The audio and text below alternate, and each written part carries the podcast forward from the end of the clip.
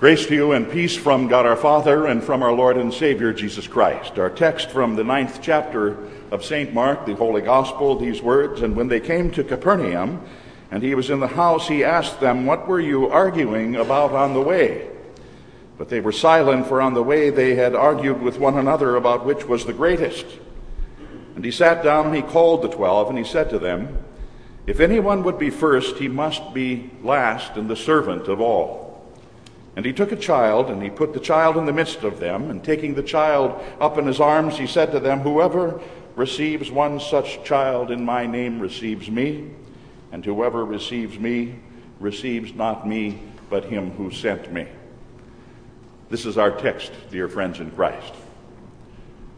Most interesting, isn't it, that here we have in the Gospels of Matthew, Mark, and Luke, each of them reporting the incident that we read about in the Gospel for the day.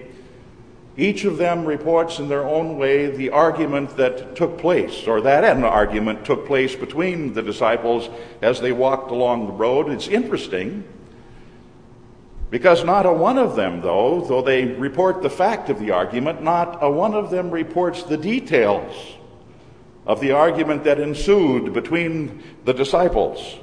No details about it, no blow-by-blow description of the words that were exchanged as they tried to establish their position above the other. Nothing in retrospect at all about the argument that happened. It's as though they were simply too embarrassed to even want to talk about it, and any thought that the Holy Spirit might cause the very arguments that they had and the words exchanged to be recorded for all of history was certainly beyond their thinking. But it's most interesting that they don't record the substance of the argument that they had. And that's certainly understandable, because I can well imagine what that argument between the disciples must have had as they argued about who was the greatest. Can't you imagine Simon Peter saying, "Well, look, I really don't want to play this card, but after all, I am called the Rock. Remember, he called me that. Petros, the Rock, chief among the disciples, perhaps. I'm not just in the inner circle, but I'm the chief and the right-hand man. I'm the spokesman for the group. I'm the one who will make that great confession upon which he built his church." Come on, if you're looking for someone who's greatest among us, well, Andrew then must have spoken up and said, "Well, wait a minute, dear brother." And he was, after all, the brother, remember, of Simon Peter. "Wait, dear brother, let me remind you of something that you've obviously and conveniently forgotten. He called me to be his disciple before he called you. In fact, it's through me that he called you, introduced you to himself. But he called me first." In fact, it would be later on that history would call Andrew the protoclete, the first called. "He called me first. You wouldn't even be here, Peter, if it weren't for me. So let's get the order straight. I was here first. I was first." And then the older brothers, the other brothers, James and John, because Peter and Andrew weren't the only ones but brothers, but there were also James and John who were there, who were called the sons of thunder, and they weren't called the sons of thunder for nothing. They bolt their way into the bait because both Peter and Andrew had said, you two are off course. You're out there fishing in the boat in Galilee all the time. You're fishing on the wrong side of the boat. You're missing the point. Greatness is measured by sacrifice, they would say. And look, we, the sons of Zebedee, we gave up much more than you did. We gave up a lucrative business. We gave up a fortune. We gave up all the money that we had in the bank that we sacrificed in order to follow Jesus. If we're going to talk about who's great, look at us. And somebody say something about money, and you can imagine St. Matthew probably thought that. Somebody say something about money. If you want to talk about money, fine, I can play that game. Let me tell you about giving up money. I made more money in a day of collecting taxes than all four of you fishermen working your fingers to the bone out there in that fishing boat. I made more collecting taxes, and yet I gave up all of that lucrative business in order to follow Jesus. So if you want to talk about who sacrificed the most materially, you're looking at him. The disciples of our Lord. We don't know what exactly the argument was that took place. We don't know what the exchange of words might have been, but what I've described certainly defines the character of each of those men in so many ways that it was tied to what they were and the occupations that they had. They did, though, argue about who was the greatest among them. They had that same condition that people in our day have, that you and I have, the condition of me sickness, of I-centeredness, of egocentrism that says, first and foremost, what's important in this world is me and what happens to me and to mine. Me sickness that's in every man, woman, and child ever since our primordial mother and father, Adam and Eve, attempted to preempt God, putting themselves before him, concern for others, and it happens still. It's going to happen in the lives of every man, woman, and child until that last day on earth comes. Pandemic in nature it is. Much more pandemic than the swine flu that we're all considered about. It's a pandemic condition that spreads to all men of all places and affects us all in such amazing ways as we live, that me sickness. And it's more pronounced indeed in some than it is in others. Remember the philosopher back in the 1960s who wrote a book on Rand, who wrote a number of books, but in one particular one entitled The Anthem, Rand describes how me-centered Rand had become. He says, "I ask none to live for me, nor do I live for others. I am done with the monster of the we, the word of serfdom, of plunder, of misery, of falsehood and shame. And now I see the face of God. And I raise this God over all the earth, this God whom men have sought since men came into being, this God who will grant them joy, this God who will give them peace and pride. This God, this one word, I." Rand makes man ultimately to be God. That's the me sickness in its extreme, but it's a bug that's bitten us all, not to the extreme that Rand had it. But it certainly still has bitten us all. Congenital spiritual disease, a hereditary condition which found its origin in Adam and Eve and in their primal dissatisfaction with being second to anyone, even to God. A condition that passed on indeed to their first son, Cain, who murdered his own brother because he couldn't stand the thought of being in second place, even that his brother's sacrifice unto God would have been more pleasing to God than his own, and so he murders him.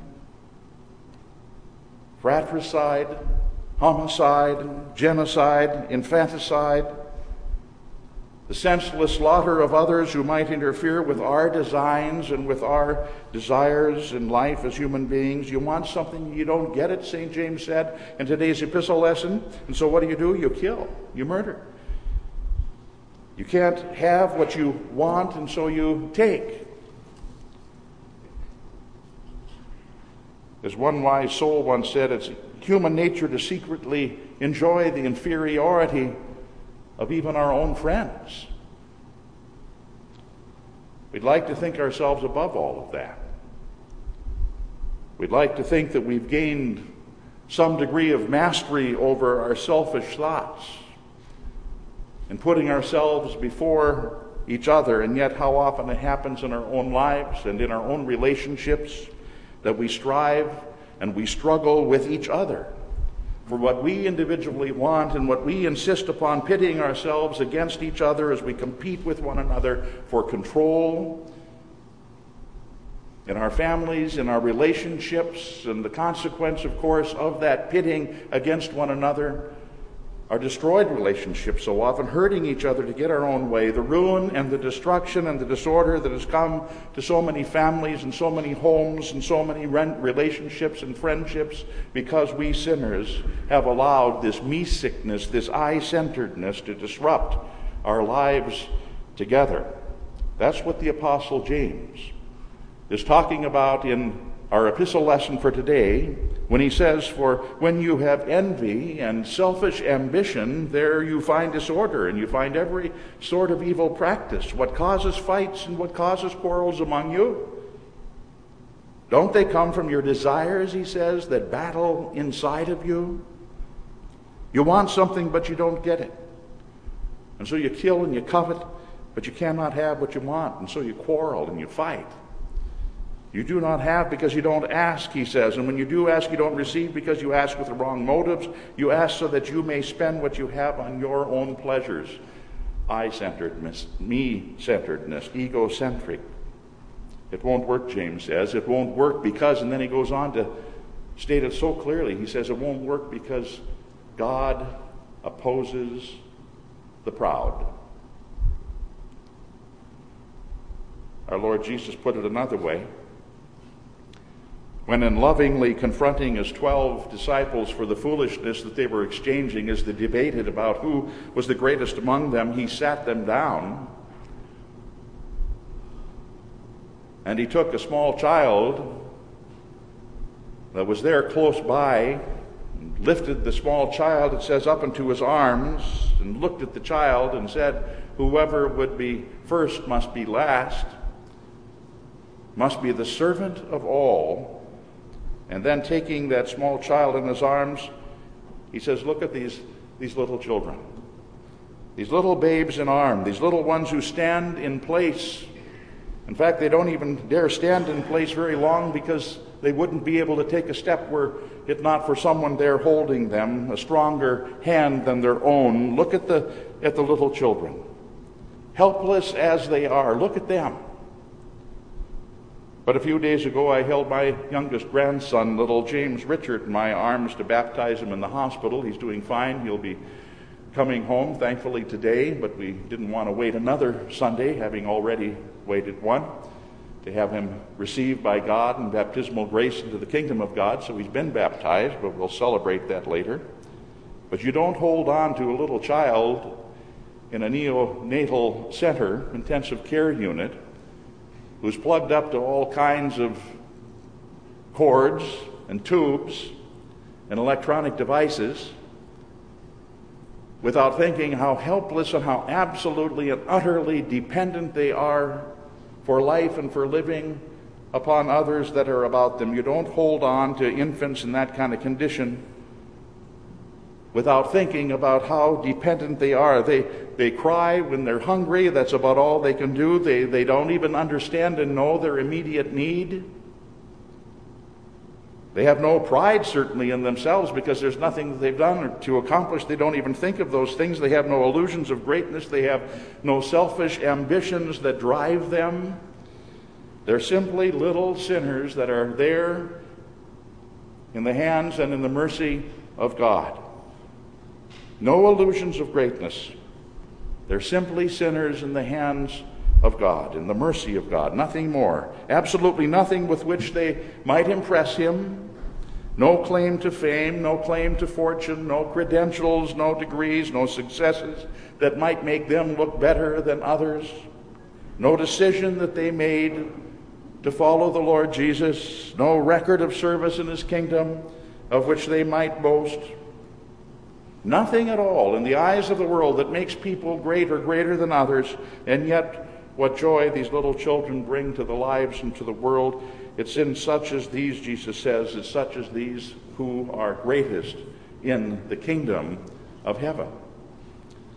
The only claim for fame that counts for anything there in heaven is the fame of our Lord Jesus Christ, and the only ones who have it are those who, like little children, are held securely in the arms of his grace and have nothing of themselves of which to boast, but can boast only in the grace of the Lord Jesus Christ. And so Scripture says God opposes the proud, but he gives grace to the humble, and that's how he does it, through his Son, to those who stand helplessly as beggars before him, claiming nothing, nothing at all of their own, but depending totally upon the grace in Christ that is given to them because of what he accomplished for them upon the cross and delivers to them. Such as these he takes into his arms and he blesses them, and he unites them with himself through holy baptism, wherein he puts Christ on them. He unites them to the work of Christ and the cross. Christ, who came not, remember, Scripture says, to be served, but to serve, and to give his life as the ransom for many. He who, St. Paul says, took on the form of a servant and humbled himself by becoming obedient unto death, even death upon the cross for us. And he comes to us still today as a servant, in his word to speak and comfort us, in his sacrament here to give himself to us, bringing us the blessings of that cross that he accomplished for us and giving it to you today in the very sacrament of the supper that you receive. Therein lies greatness. This is grace. Not that we came to him or have done anything at all for him, but rather that he has here come to us, and he here serves us still. This is greatness. This is the grace of God, that when it comes to your salvation and to mine, it's all his work. It's all what he has done. He redeemed me on the cross. He delivers to me from the cross all of the blessings that are mine, all that make me his forever. Oh Lord, if only we would all see that in our own lives and how it works its way out. I love that ancient legend that was told long time ago about a man who by God's grace was selfless in serving. Remember, it's only a legend, but it has a lesson that is told with it. But he was as loveless, this man was, this old man, as any mortal could be. He was so loved indeed by the angels that approaching the throne of God with wings covering their faces, they bowed down before God and they asked that God might give this man one special power, an angelic type of power that would be similar to their own. And so the legend goes that God permitted them to ask the man to make a choice of one angelic gift that he would most desire. Overjoyed for the man, a vanguard of angels leaves heaven, makes their way to the man's modest home, made their presence known to him, proceeded to tell him of their request. The Lord, they said, will bestow upon you, good sir, the gift of your choice. And to their surprise, the old man said, thank you, good sirs, but I'm content, perfectly content with what he's already given me in Christ. I seek absolutely nothing more. Persistently, the angels urged him until finally, though reluctantly, he made this request. He said, I would ask then only this, for the power to do a great deal of good in this world without ever knowing what I have done, lest I'm distracted by it from the grace and from the goodness of my Lord.